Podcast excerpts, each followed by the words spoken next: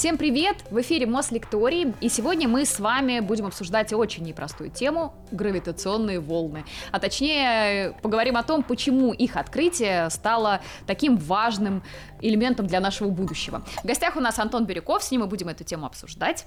Здравствуйте. Да, здравствуйте, Антон. Э, ну вот мы с вами немножко за кулисами пообщались, и вы сказали, что вернее было бы в диалоге о гравитационных волнах начать все-таки с термина гравитация. Ну, а, да, а почему вот э, именно этот термин э, для вас показался важнее, чем гравитационные волны? Ну, потому что гравитационные волны — это одно из проявлений гравитации, как мы себе сегодня ее представляем.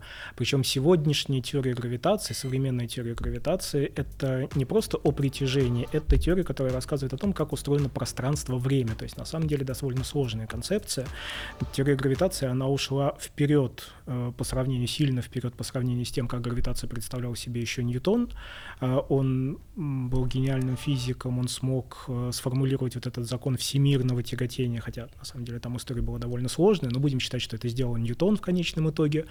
На протяжении 200 лет вот эта теория ньютоновской гравитации, представление о том, что есть некая сила, сила притяжения между там, яблоком и землей, луной и землей, землей и луной, что вот эта сила притяжения, она заставляет там, планеты двигаться вокруг Солнца. Она прекрасно, эта теория описывала движение планет вокруг Солнца. До тех пор, правда, пока не перестала описывать очень хорошо. Возникли две проблемы. Это возникли в 19 веке. И конкретно с двумя планетами. Э, планета Уран двигалась не так, как предписывала ньютоновская теория. И планета Меркурий двигалась не так, как предписывала ньютоновская теория.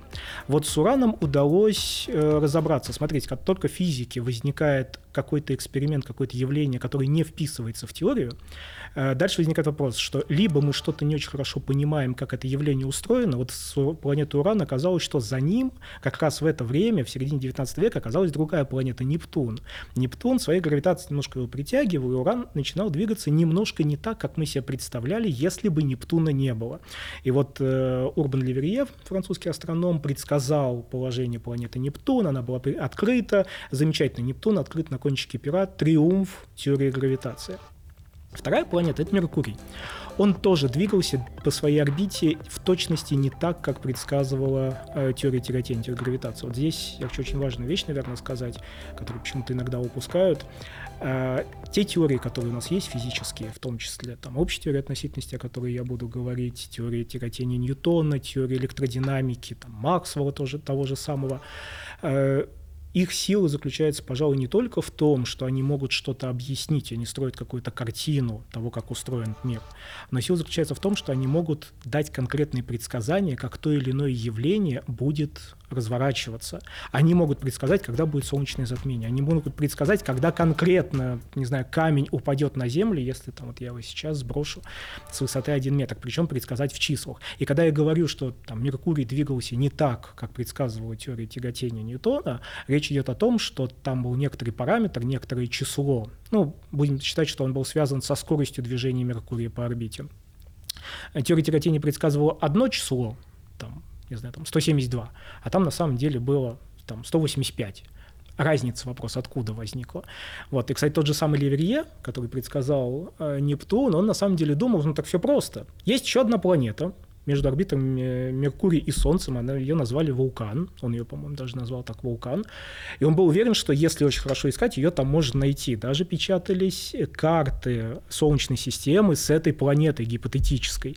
Сейчас мы понимаем, что нет, вот так не получилось. Это второй путь, э, по которому идут физики, когда что-то в эксперименте и теории начинает не сходиться. Мы меняем теорию. И вот э, для этого понадобилось, чтобы пришел Альберт Эйнштейн, э, и если Ньютон еще не понимал, как работает гравитация, он смог ее описать, но он не понимал, что это такое. В XIX веке, после того, как появился электромагнетизм, появились понятия электрического поля, магнитного поля, физики подумали, ну, может, существует и гравитационное поле. И действительно, вот это понятие гравитационного поля, оно тогда возникло, оно прошло там... На самом деле, оно идет в классической ньютоновской механике, идет до сих пор, вот оно до сих пор существует, про гравитационное поле мы до сих пор учим в школе. Это вот такая хороший, это хороший способ описать гравитацию. Эйнштейн решал вопрос о том, как правильно, корректно описать гравитацию, чтобы, с одной стороны, она описывала все те явления, которые не могла описать ньютоновская теория. То есть, очевидно, ньютоновская теория... А какие себя... явления описывала ньютоновская теория? То есть это что? Э, Например, скорость... Э, движение Луны вокруг Земли, солнечные лунные затмения, э, не знаю, движение летательных аппаратов над Землей, вполне себе достаточно ньютоновской теории, движение планет внутри Солнечной системы. Сейчас до некоторой степени мы там пользуемся, чтобы описать движение даже некоторых космических аппаратов, хотя вот, боюсь, далеко уже не всех. Слишком высока точность. И вот как только эксперименты стали более точными, и мы начали описывать все более и более тонкие эффекты в движении, физика все-таки наука про движение, вот тогда стало понятно, что ее не хватает. Тогда ее, ну, стало понятно, что ее нужно как-то расширять. Э, что, собственно, и сделал Эйнштейн. Э, если коротко, он собрал все знания физики, вот фундаментальной физики, которые существовали на начало 20 века, в том числе к которым он приложил руку, в частности, это специальная теория относительности, очень важная была теория, э, которая совместила, я бы сказал, механику и электродинамику, потому что я сказал, э, Максвелл создал уравнение электродинамики, электричество появилось в 19 веке, оно оказалось тоже необычным, оно не вписывалось в классическую ньютоновскую физику в некоторых местах. И вот это сделал Эйнштейн, но для того, чтобы вот это все собрать воедино и построить некую непротиворечивую теорию, которая для начала хотя бы объясняет, что происходит, ему пришлось поменять наши представления о том, как устроено пространство, как устроено время и как массивные тела, то есть тела, обладающие массой, с этим пространством, с этим временем взаимодействуют. И что в его э, версии И вот смотрите, это если как? у Ньютона, ну скажем так, у Ньютона, у физиков 19 века есть некое гравитационное поле, то у Эйнштейна есть некоторая ткань пространства-времени. Ну вот я думал, какую можно придумать аналогию, попытаюсь так объяснить. Представьте себе, что мы живем в океане, мы рыбы. Для нас вода — это некая естественная среда, в которой вот все движется, мы в этой среде находимся. Если есть какое-то течение, нас снесет этим течением. Вот, нам будет казаться, что на нас действует какая-то сила. И вот здесь, получается, есть некая среда, некая вот сама ткань пространства-времени, и гравитация — это проявление искривления, э, такого сжатия, растяжения этой ткани. То есть эта ткань, она не всегда универсальна, не всегда одинакова во всех точках пространства. Это не некоторые фон — это не некоторая сцена, на которой происходят все явления физически, как это было у Ньютона, а это что-то, что связано с самой материей. И материя, любое массивное тело, когда попадает в пространство, оно это пространство, говоря научным языком, искривляет. И вот это вот ключевой момент, вот это ключевая концепция в теории Эйнштейна, что есть пространство-время, и оно искривляется под действием массивных тел, и это искривление мы воспринимаем как гравитацию. И вот здесь вот, глядя на вас, я понимаю, что нужно пояснить, во-первых, что значит искривляется пространство-время, и понять. почему, причем здесь вообще гравитация. Мало ли что где искривляется. Да, да. А, ну вот смотрите. А, вот есть школьная геометрия, да, там вот сейчас на стол можно положить листочек, там нарисовать прямоугольный треугольник. У него есть гипотенуза, у него будет катеты. Помните, как соотносится квадрат гипотенузы и квадрат равен? Равен сумме квадратов двух катетов. Да, это теорема Пифагора, замечательная. А, а вот давайте там представим себе такой опыт, что мы нарисовали тоже прямоугольный треугольник, но мы листок бумаги сделали большой-большой, то есть большой там, не знаю, у нас одна вершина в Москве, другая вершина где-нибудь в Санкт-Петербурге, третья вершина, не знаю, в Самаре. Например, вот такой вот треугольник можем же нарисовать? Ну, гипотетически можем, если денег хватит. Нарисовали, Померили у него гипотенузу, померили катеты. Как думаете, у него квадрат гипотенузы будет равен сумме квадратов катетов? Я думаю, нет. А почему? Я не могу вам ответить, я гуманитарий. Это ну интуитивно. Но мне кажется, что нет. На самом деле действительно нет. Почему? По той причине, что э, мы находимся на поверхности Земли, которая вот на малых масштабах нам а, кажется плоской. Плоская. Но на самом деле, да, это двумерная поверхность. То есть, чтобы э, задать координаты точки на Земле, нам нужно только два числа, долгота и широта. Все, вот я имею в виду на поверхности именно самой, я не говорю про высоту. Это двумерная поверхность, но законы геометрии на ней немножко другие. И вот такой треугольник большой на такой э, поверхности, у него, для него уже не будет работать теорема Пифагора. Например, для него не будет работать другая замечательная школьная теорема, что сумма углов треугольников, э, треугольника равна 180 градусам. А, вот если там вы или кто-то из зрителей может провести такой очень простой эксперимент, взять круглый мячик, и поставить на нем три точки, так чтобы две точки, ну там условно на экваторе, и одну точку на полюсе. Да, и провести линии. Вот эти э, линии, так называемые отрезки больших кругов, в общем, кратчайшие линии между точками. Дело в том, что понятие кратчайшей линии между точками на плоскости это просто прямая, угу. но эта же кратчайшая линия, она может быть на любой поверхности. И вот то же самое на сфере. Можно провести вот эти вот кратчайшие линии, и вы увидите, что таким образом можно сделать треугольник. Это будет так называемый сферический треугольник. И можно сделать треугольник, у которого все три угла прямые. Это то, что в принципе невозможно на плоскости. Но это происходит как раз из-за того, что поверхность сферы, она искривлена, она имеет некий радиус кривизны, разный радиус у сферы. Это не плоскость, это вот некоторая такая кривая поверхность. И вот когда мы говорим о искривлении пространства-времени, мы говорим, что э, у нас законы геометрии могут отличаться от тех законов геометрии, которые мы учим в школе. И мы понимаем, что на поверхности Земли это уже так, то есть, допустим, в какой-то геодезии или, может быть, в картографии мы это должны учитывать. Понятно, что когда мы просто строим дом, размеры которого много меньше, чем размеры нашей Земли, мы можем этого не учитывать, и, пожалуйста, у нас геометрия будет плоская. Вот, но в целом э, в разных точках Вселенной законы геометрии могут быть немножко разными. Это первая важная мысль, которую стоит помнить. А вторая важная мысль, э, даже вопрос, а чем определяются эти законы геометрии? Вот я не знаю, вот, вот там сейчас рядом со мной, рядом с вами эти законы геометрии разные или одинаковые? Можно вот там как-то Вот если мы понять? с вами, например, упадем под стол сейчас, мы да. по одному закону упадем или нет? По-разному. Э, по-разному, потому что у нас разная масса, у нас разное распределение массы, и, собственно, эм, идея Эйнштейна, гениальная идея Эйнштейна заключалась в том, что как только какое-то массивное тело, какая-то масса, на самом деле просто какая-то энергия. Свет тоже искривляет пространство-время. Появляется в пространстве, вот сейчас рядом там над микрофоном пусто, я сейчас сюда внес руку. Здесь появилась масса, там маленькая масса, мои пальцы. И вот эта маленькая масса сделала то, что рядом с моими пальцами теорема Пифагора стала чуть-чуть другой. Я ее убрал, и теорема Пифагора опять вернулась в ее прежнее состояние. Но она там управляется в данном случае массой микрофона. Вот это вот чуть-чуть, оно настолько маленькое и настолько уловимо, что на самом деле на сегодняшний день там физиков нет ни одного инструмента, который мог бы э, измерить тот эффект, про который я сейчас сказал. Вот здесь, вот конкретно здесь с моими ну, то есть пальцами. мы э, руководствуемся только теорией. Здесь мы экстраполируем теорию, но вот Эйнштейн по сути, предсказал этот эффект. Он говорит, что вот там ведете вот эти пальцы, у вас изменится кривизна, причем здесь гравитация к вопросу.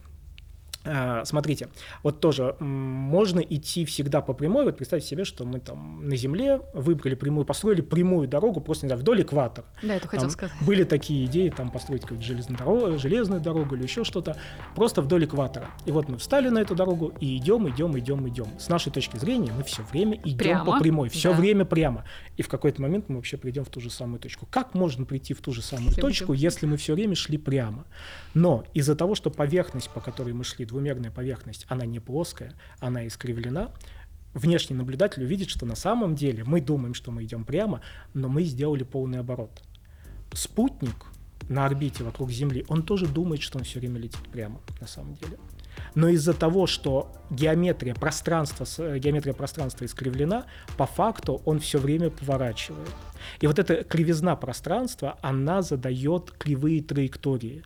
И так сложилось, что рядом с массивными телами вот эта кривизна пространства так устроена, что все тела стремятся, все траектории начинают быть направлены на вот эти вот массивные тела. Но вот, это воспринимается как гравитация. Ну вот вы сказали, что везде во Вселенной это угу. пространство и время, оно по-разному течет, как я понимаю, да, да? да? То есть гипотетически, если меня отправить куда-то во Вселенную, то угу. где-то есть место, где я не буду стареть, правильно я понимаю? Или не совсем это верно? Ну как, у вас есть собственное время, у вас есть ваши собственные часы. Биологические да? вы имеете в виду ну, какие-то? Ну, по, сути, по сути, да, биологические. Ну. На самом деле они физические, они определяются процессами внутри тех атомов, из которых вы сделали, сделаны. А вот эти процессы, они определяются некими фундаментальными законами, э, от которых, в общем-то, никуда не денешься. Поэтому вот с вашей точки зрения нет, вы все-таки стареть будете так, как вы стареете, там, как вы развиваетесь, но с точки зрения там, человека, который останется на Земле, да, Там, вы, например, если вас отправить куда-нибудь поближе к черной дыре, то с точки зрения человека, который останется на Земле, вы перестанете стареть. Но вы, правда, и перестанете что-либо делать. То есть вы застынете. Почему такая революция все-таки была э, Эйнштейном э, произведена? Ну, на самом деле, там даже не совсем, не только он это предложил. Э, в принципе, вот это было такое очень революционное время, когда пересматривались э, концепции пространства и времени. Это еще началось со специальной теории относительности, которая тоже вклад в которую Эйнштейна очень очень велик, я бы сказал, определяющий.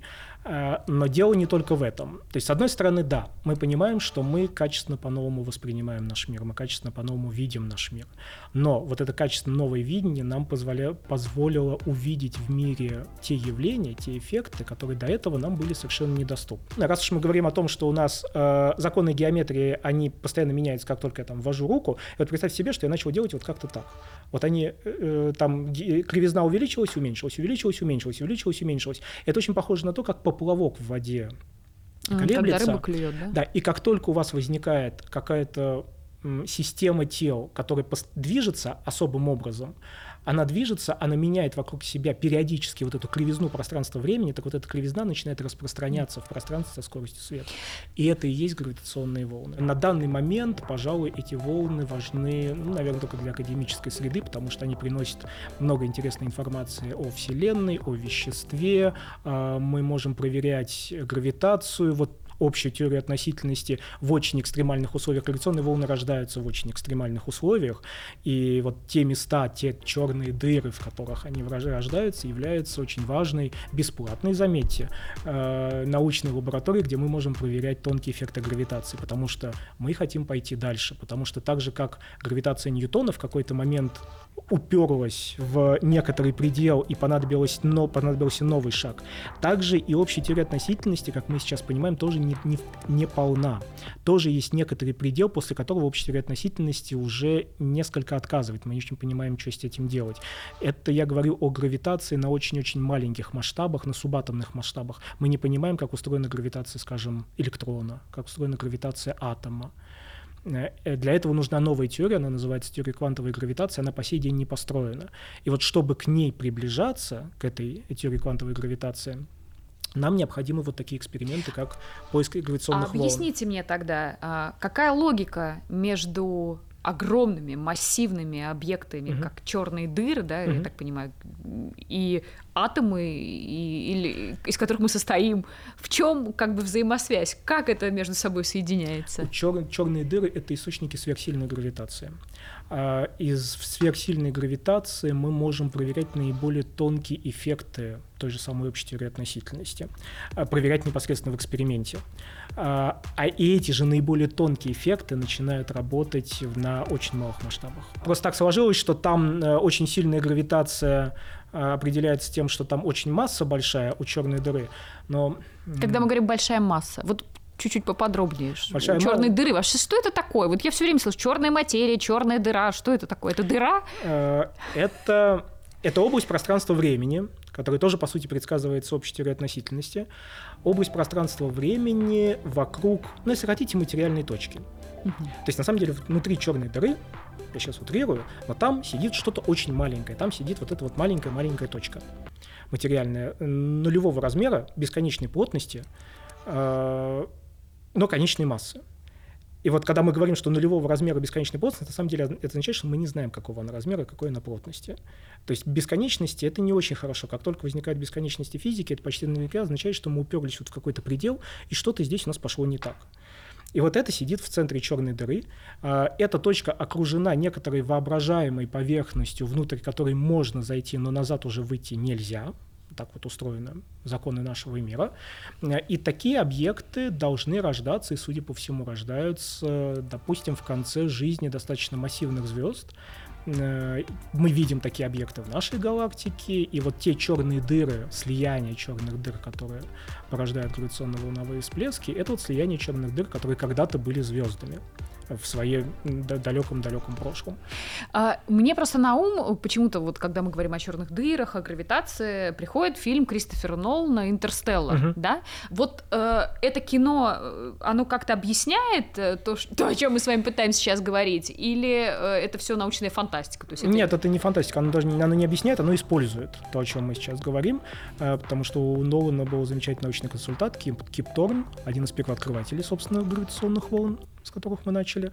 И фильм «Гравитация» идейно был построен так, была такая задумка, что сделать его максимально близким к современным научным представлениям.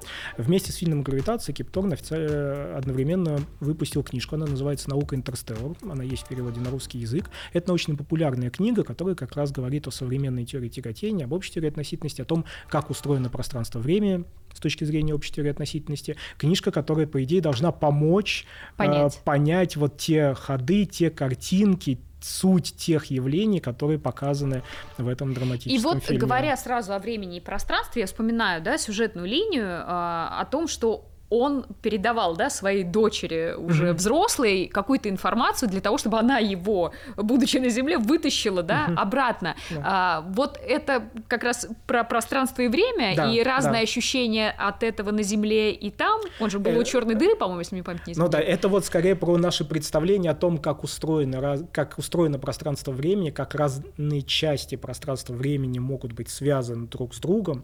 То есть э, вот эта история про то, что мы по-другому начали понимать, как как устроено пространство-время, это же не только там предсказание гравитационных волн. Еще раз, гравитационные волны — это некое экспериментальное подтверждение того, что мы правильно понимаем, как устроено пространство-время вот на некоторых масштабах энергии, скоростей, масс и так далее. Тот же самый GPS, да, спутниковая навигация, а, это та технология, в которой вот эти идеи об искривленном пространстве времени просто зашиты на железном уровне. Если бы теория относительности не работала, ваш GPS-навигатор просто бы не работал. А Дает ли это нам какую-то ясность э, в вопросе теории того, как возникла Вселенная? А, правильно ли мы теоретически представляем да, то, что там происходит? А, или гравитационные волны такую информацию не несут? На самом деле несут, потому что, смотрите, во Вселенной в какой-то степени гравитация — это главная сила. В том плане, что благодаря гравитации Вселенная существует именно такой, какой мы ее видим. Там звезды, планеты существуют именно такими, какими мы видим. И начало эволюции Вселенной во многом, если не единственное, чем определялось именно гравитацией, свойствами гравитации. Поэтому вот этот эксперимент с гравитационными волнами, да, это дополнительная небольшая монетка в копилку нашего понимания того, как Вселенная родилась, как она развивалась в первые свои там, годы, миллионы лет жизни, почему она сейчас, не знаю, например, расширяется с ускорением, что с ней будет в будущем, в далеком будущем. Хотя, казалось бы, зачем нам это знать, но все-таки это, по крайней мере, интересно. То есть вот э, этот эксперимент тоже вносит свою лепту вот в копилку вот этих знаний. А каким образом вообще их ловят э, эти волны? Э, что помогает? Ну, при помощи гравитационных антенн идея на самом деле очень простая.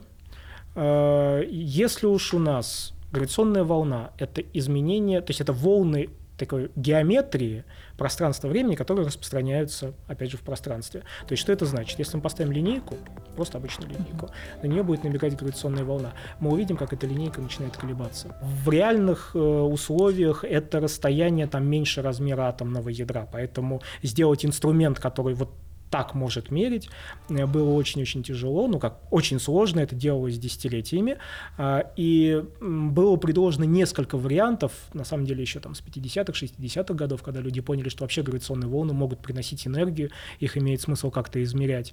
Э, было предложено несколько вариантов таких измерителей, начиная от просто какого-то, скажем, металлического цилиндра, э, размер которого измеряется разными датчиками с очень высокой точностью.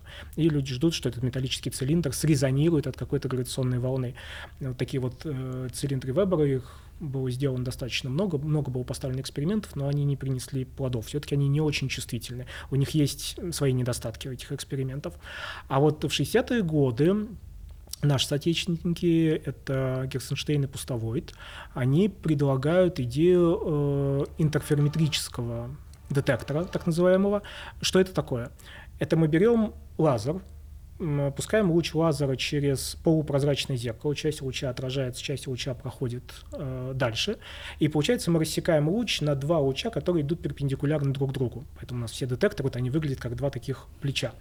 Э, на конце мы ставим два зеркала.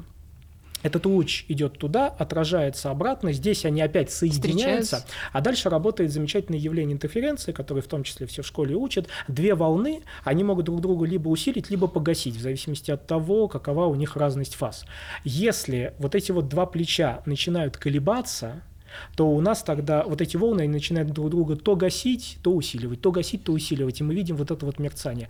И, собственно, все детекторы, современные, успешные детекторы, ну, вот в первую очередь детектор Лайга, детектор Вирга, Кагра, там, Гео 600 индийский, который будет, телескоп Эйнштейна, который строится, ну, задумывается сейчас, они все устроены вот на таком принципе. Группа на физическом факультете Московского университета, насколько я знаю, вложила сделал достаточно важный вклад в изучение как раз вот этих вот дрожаний, шумов, э, вот этих зеркал, э, потому что нужно очень хорошо понимать, а как эти зеркала сами по себе дрожат, прежде чем мерить какой-то mm. сигнал. Например, они сделаны из атомов, а у нас атомы постоянно участвуют в таком в легком дрожании, в броунском движении. Ну, в броунском в газе, а в твердых телах просто в легком дрожании. И это тоже нужно учитывать, вот вплоть до такого.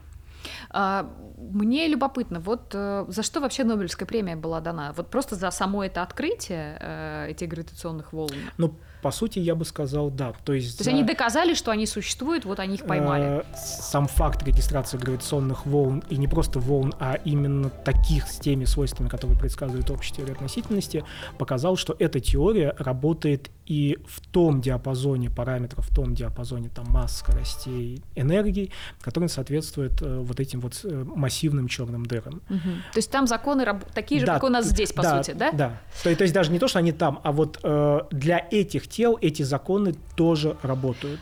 А о чем это говорит вот для вас, как для физика?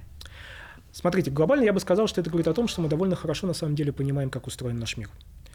А, это вот я сейчас сам себе задам вопрос, который вы не задали, и сам на него отвечу. Давайте. А, вопрос часто звучит так. Э, ну вот были люди в наше время, да, сто лет назад у нас там открытие за открытием, и общая относительности, квантовая механика, там и все перевернули, да, и все новое узнали. Сказать, чтобы вот. нового а сейчас, да, где новые открытия? Чем вы там сидите, занимаетесь, что вы ничего не открываете нового? Вот, так это очень хорошо, что мы ничего очень не открываем нового, потому что мы очень хорошо понимаем, как устроена Вселенная. Это не означает, что у нас нет вопросов. Э, вопросы на самом деле есть, и в той же самой общей теории относительности есть, и вопросы еще более сложные, да, там у нас есть такая штука, как теория струн, у нас есть такая штука, как М-теория, это вот как раз попытка связать теорию гравитации, квантовой теории, создать теорию квантовой гравитации, которая до конца еще не наработаны, это еще более сложные теории. Я представляю, что еще лет через сто кто-то будет сидеть в этой студии и рассказывать про М-теорию вот э, тоже как в каких-то простых-простых терминах. Э, я, э, доходят ли эти гравитационные волны и сейчас? То есть они как бы одномоментно происходят или это систематическая история? Ну как, они в нас окружают всегда.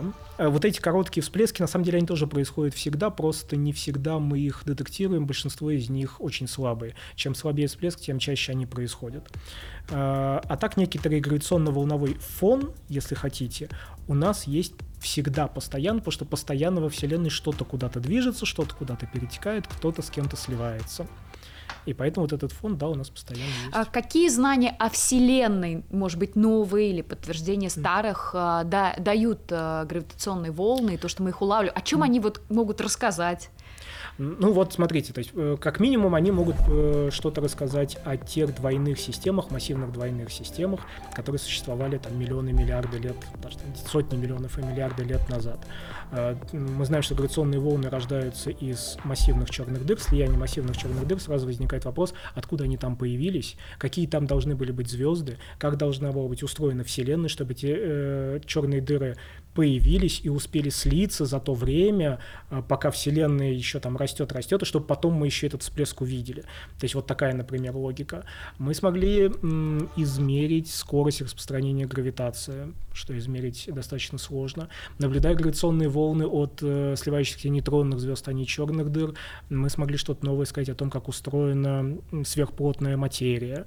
Э, мы смогли проверить несколько вот таких вот, э, ну не сказать альтернативных, несколько гипотез об квантовой гравитации, у которых есть вполне конкретные предсказания, как должны выглядеть там, гравитационные волны, или, например, а, вспышка а, гравитационного гравитационной волны и электромагнитного излучения, если они происходят одновременно в одном источнике, там, кто из них должен прийти раньше, например, а кто позже, или они должны прийти одновременно. Вот это тоже проверяется. Там были некоторые гипотезы, которые были таким образом закрыты. То есть вот это довольно такой большой сноп информации. А вот эти волны, гравитационные, они ведут себя по таким же законам, как все волны в физике. Ну, есть же какие-то законы, mm. которые объясняют, да, действие волн. Или они как, какие-то особенные? Да нет, они, пожалуй, такие же волны. То есть волна — это вообще математический объект. Вот и все. И да, там те же самые законы, те же самые гармонические движения, не знаю, там те же самые синусы, косинусы в уравнениях. Но только чуть более сложных. Вот ну, все. то есть э, физически я никак не чувствую то, что эти гравитационные волны идут, да, они нас окружают. Но хорошо, как человек вот в будущем, а, на что я могу рассчитывать? Когда-то электромагнитные волны открыли, да, люди тоже не понимали, собственно, ну и что, ну, ну да, и открыли. А теперь у нас есть, не знаю, там мобильные телефоны, да. А если вот, давайте пофантазируем, а, мы говорим о гравитационных волнах, вот какие нас ждут открытия, ну, бытовые, научные. Ну вот, наверное, сами гравитационные волны как явление Сейчас мне сложно сказать, как это можно будет использовать, хотя это, по-моему, как раз Фарадей, что ли, тогда высказался про электричество, да, я не знаю, как можно использовать электричество. Это, по-моему, э, Байка говорит о том, что у него был такой разговор с, по-моему, премьер-министром или с кем-то из министров Великобритании, его спросили, ну и какой смысл в этом вашем электричестве? Он сказал, знаете, я не знаю, какой там смысл, но я уверен, что однажды ваше правительство будет с этого налоги брать. Э, вот здесь я не знаю, э, именно гравитационные волны чем, в какую технологию могут выродиться, но это не означает, что таких мыслей нет в принципе у людей, просто реально я как-то сам об этом не думал. А, но я понимаю, что от сегодняшнее изучение гравитации в таком режиме – это важный ход к пониманию, а, например, того, как устроена ну окей, давайте пофантазируем. Вот эта вот история в Интерстелларе, когда мы можем перемещаться из одной точки пространства в другую, не знаю, там в черную дыру, из черной дыры, то есть мы можем передавать, по сути, информацию и материю на гигантские расстояния за очень короткое время. То есть, То есть не, немного световых лет э, мы туда летим, а делаем это быстро, правильно я понимаю? Ну да, то есть маршрутка на Марс идет полчаса, например, вот если вот совсем. В принципе, законы физики этого не запрещают. То есть э, те выводы, которые делаются из относительности, вот это не запрещено. Но как это сделать, как именно это работает, э, все-таки мы до конца еще не понимаем, и технологий у нас таких нету. И вот такие эксперименты — это некоторые маленькие шажки, это вот как там эксперименты, которые проводил тот же самый, не знаю, Фарадей, тот же самый, не знаю, Вольта, который, он же бедных лягушек, по-моему, мучил, разрезал лягушку, подключал к ним электроды, смотрел, как лапки, как они, да, лапки дергаются. да. Вот, то есть, казалось бы, зачем мучить животное? Но вот, тем не менее, в конечном итоге это привело ко всему тому, что сейчас вокруг нас, э, ко всему этому электричеству.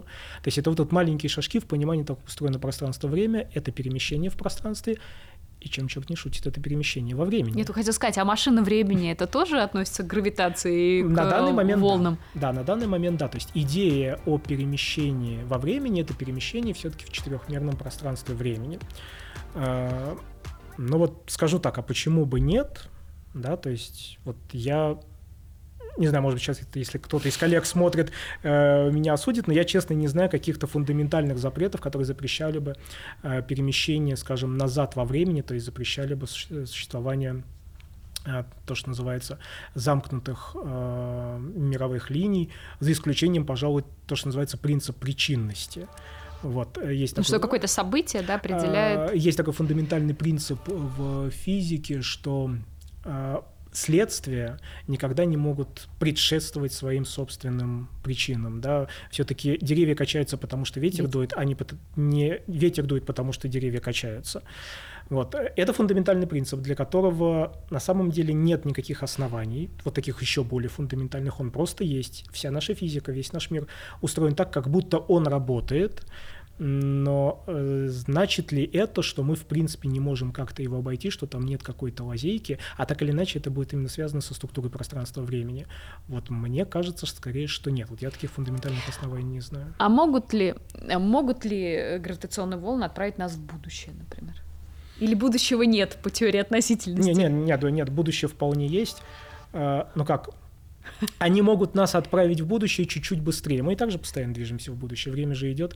Гравитационная волна может отправить в будущее чуть-чуть быстрее. А, может ли гравитационная волна э, рассказать о том, э, что есть, например, внепланетные какие-то цивилизации? Или это невозможно? Или все с точки зрения теории физики это уже какие-то эксперименты? То, это скорее вопрос разумности использовать эти гравитационные волны как, не знаю, средство коммуникации. Угу. Гравитационная волна — это объект для генерации которого нужно потратить очень много энергии с одной стороны, а с другой стороны это очень такой слабый объект, это очень слабая волна, информация она принесет немного и не на очень большое расстояние. Поэтому в этом плане электромагнитная коммуникация пока лучше в, работает. Да, воспринимается гораздо лучше. Хотя кто знает, кто знает. Ну, возможно, кто-то во Вселенной умеет это уже делать да, сам, да, да а возможно. не создавая какими-то отдельными объектами, я имею в виду физическими. А, возможно, но при этом этот кто-то должен понимать, насколько тяжело сделать детектор гравитационных волн. Если он хочет, чтобы его услышали, он все-таки должен делать что-то реально очень-очень мощное. А это прям наверное, сложно и дорого пока так а, Хочется еще э, заикнуться о теории большого взрыва. Вот гравитационные mm. волны, они как-то двигают нас ближе к тому, что это действительно было, подтверждают это, опровергают это. Могут ли вычислить, был ли он когда-то вообще э, или нет? Э, ну, Напрямую скорее нет, вот я бы так не сказал. Есть другая интересная история. Э, смотрите, вот то, что мы называем, то, что принято называть большим взрывом. А давайте вот расскажем, может, да. кто-то не знает, что такое вообще теория большого взрыва? Теория большого взрыва – это теория горячей Вселенной, которая говорит о том, что 13,7 миллиарда лет тому назад наша Вселенная, наша наблюдаемая часть Вселенной, вот это важный момент, э, была очень компактная, прям, прям вот маленькая, вот такая. маленькая, да, прям вот, вот такая маленькая, горячая и расширялась. А, это вот базовая идея, которая следует, с одной стороны, из того, что наша Вселенная сейчас расширяется, можем просто это расширение То есть мы с вами назад. сидим, а расширение идет? Да, расширение идет. Вот, с одной стороны. А с другой стороны, это же не просто идея, которая вот что-то объясняет, это идея, которая еще предсказывает там конкретное, допустим, соотношение в содержании химических элементов легких, в некоторых свойствах э, излучения самой Вселенной. Наша Вселенная чуть-чуть теплая, у нее температура около 3 кельвинов, 3 градусов выше абсолютного нуля, и этого достаточно для того, чтобы вся Вселенная сама светилась. И мы это излучение изучаем, это так называемое реликтовое излучение. У него есть много интересных особенностей, они несут большое количество информации, в том числе, кстати, о возрасте, вот, например, Вселенной. Я сказал так, 13,7 миллиарда, откуда я число это взял. Это вот как раз из этого излучения. И в рамках вот этой идеи а, есть, скажем так, одна маленькая проблемка с наш, нашим расширением Вселенной. Мы видим, что законы физики здесь у нас на Земле – и в далекой-далекой галактике в общем-то, примерно одни и те же, потому что эта галактика устроена примерно так же, как наша галактика. Мы видим, что там атомы излучают точно так же, как атомы здесь у нас в лаборатории на Земле. И это нетривиально, потому что из-за расширения Вселенной, из-за достаточно быстрого расширения Вселенной, мы понимаем, что некоторые области нашей Вселенной, по идее, не должны были обменяться какой-то информацией. Mm. И вообще говоря, знает, как делает это. Да, да, они вообще не должны были друг о друге ничего знать. Там вообще должны были, ну не должны были, могли быть другие законы физики. Чтобы решить эту проблему, э, была высказана гипотеза о так называемой космологической инфляции. Там вот Алексей Старобинский, Андрей Линде, Э, в Америке. А это еще было сделано в 80-х годах. А, и эта история говорит, эта теория, там, гипотеза говорит о следующем, что нет, все-таки когда-то наша Вселенная, вот все эти части действительно были а, очень-очень близки, но в какой-то момент Вселенная расширилась очень быстро, то есть за короткое время вот просто вот сделала так вот, бух, но э, на гигантское э, расстояние. То есть Вселенная расширилась очень-очень сильно за очень короткий промежуток времени. И она как бы вот расширилась и унесла с собой все части Вселенной, унесли с собой знания друг о друге. Пока они были маленькие. Да, да, пока были маленькие. То есть такая семья, которая все-таки успела пожить вместе, успела друг друга знать, но потом быстро все разъехались кто куда, но все-таки они друг по другу э, помнят. Это одна из основополагающих гипотез, я бы сказал, теории, теории космологических инфля... космологической инфляции, которая говорит о том, как зарождалась Вселенная. Но прямого и действительно такого серьезного доказательства экспериментального, наблюдательного того, что это действительно было, пока у нас нет. Это сложно, это было очень давно. И одним из таких доказательств а, могут стать так называемые первичные гравитационные волны, которые тогда рождались и свойства которых связывают вот с этим инфляционным расширением. И эти гравитационные волны а, могут дать свой вклад, вот я сказал про это реликтовое излучение, в свойства эти реликтового излучения. Вселенная начинает светить, но начинает светить чуть-чуть по-другому, вот если эти волны есть и если этих волн нету. И, собственно, есть эксперименты, которые там длятся, по крайней мере, наверное, лет 15-20, которые пытаются найти следы вот этих вот реликтов гравитационных волн и в том числе дока- найти как доказательство, некоторое такое финальное доказательство вот этой теории космологической инфляции. Э, вот пока этого не сделано. Была одна безуспешная попытка, которая, было открытие, которое закрыли 10 э, лет назад. Э, ну вот в этом плане работа продолжается. То есть в этом смысле гравитационные волны, вообще понимание того, что такое явление существует, концепция гравитационных волн, нам помогает в том числе понять, разобраться, а как же Вселенная рождалась вот тогда 13,7 миллиарда лет назад. Но а, а если вот эти гравитационные волны, ну мы все ошибаемся, что они долетели совсем не от того, от чего мы думаем, что они долетели, или это вообще уже невозможно? Ну, а, ну, ну, вдруг это ошибка. Ну, не, мы же никак не докажем. Ну, как мы можем доказать, что это действительно там когда-то миллиарды лет тому назад был? Ну, я всегда себе представляю uh-huh. воду, да, uh-huh. например. И вот я сижу на одном берегу, а на другом кто-то кинул камень. Я не вижу, кто кинул uh-huh. камень. Я не знаю, как выглядит камень, но а, вот эти вот а, волны, которые этот камень дал, uh-huh. да, они uh-huh. до меня uh-huh. дошли. Но вот основа, как бы, с, с чего все началось, да, это же все uh-huh. равно теоретически, мы же, мы увидели волны, но мы не знаем, как бы, как это произошло. Это вопрос, в принципе, о том, а почему мы уверены, что наш мир устроен именно да, так, да, да. Э, как он есть. Э, ну, давайте попробуем немножко пофилософствовать на эту тему. Э, смотри, тут есть несколько уровней э, такого вот, вот этого вот философствования. Можно пойти самым простым путем и сказать, что если у нас, вот, не знаю, там есть объект, который выглядит как утка, крякает как утка, ходит как ну, утка, да, да, да. То, то, э, это утка. то это утка. Мы это принимаем как рабочую угу, гипотезу, угу. и дальше начинаем с этим работать. Вплоть до того, что мы это, этот объект можем пожарить, и вообще понять, там, это утка или не утка, если мы считаем, что э, он должен быть на утку похож. Э, и здесь вот в физике, в принципе, глобально физическая теория, физическая наука, естественная наука, она работает примерно по такому же принципу. У нас есть большое количество экспериментов наблюдений, все-таки физика отталкивается всегда от наблюдения, от реального опыта. У нас есть набор гипотез, которые, фундаментальных гипотез, которые пытаются объяснить сразу несколько наблюдений, пытаются объяснить несколько явлений, как как бы проявление чего-то одного. Вот мы всегда собираем много-много явлений во что-то одно, находим какое-то фундаментальное не знаю, соотношение, фундаментальный закон, поэтому и называется фундаментальная наука. Там закон всемирного тяготения, то есть одна формула, но она объясняет и падение яблока, и движение Луны, и солнечные затмения, и планету Уран, и планету Нептун. Вот это вот все, но одна единственная формула.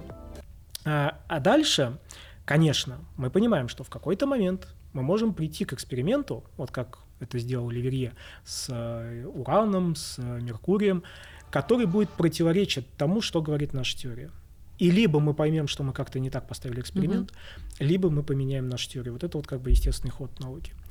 Почему мы все-таки уверены, что глобально вот вся вот наша большая физика, она описывает э, наш мир и что, условно говоря, черные дыры действительно существуют?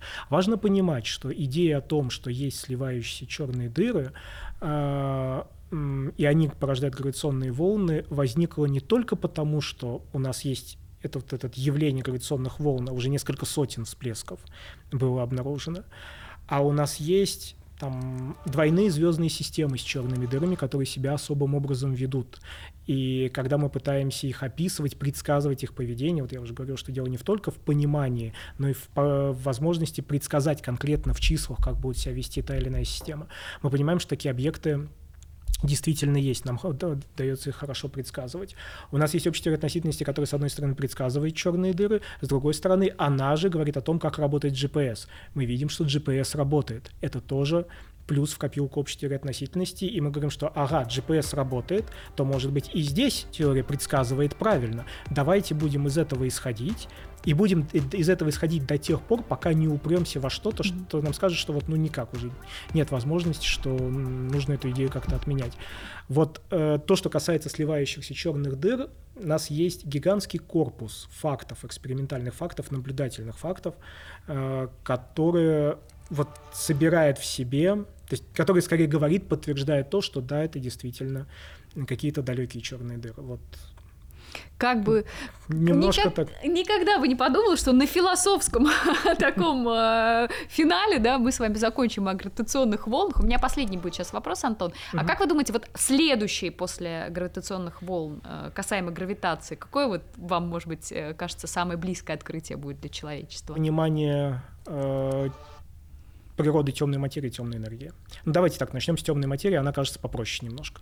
Ну что ж, э, я думаю, что ну, ближайшее, наверное, какое-то обозримое, может быть, ну, будущее. Ну, хочется верить, что там на масштабе в 10 лет. 10 лет назад, и я помню, что там на семинарах, на конференциях коллеги говорили, что мы живем в то десятилетие, когда будет понятно, как устроена темная материя. Сейчас они продолжают говорить то же самое, поэтому вот да, в ближайшие десятилетия. Спасибо большое. Ну что, я надеюсь, вы тоже стали чуть-чуть ближе к Вселенной после нашего разговора. Ну а мне хочется сказать вам большое спасибо за понятную физику. Спасибо Еще, наверное, за ура гравитационным волнам, да? Спасибо. Спасибо за приглашение. Буду надеяться, что что-то удалось сказать.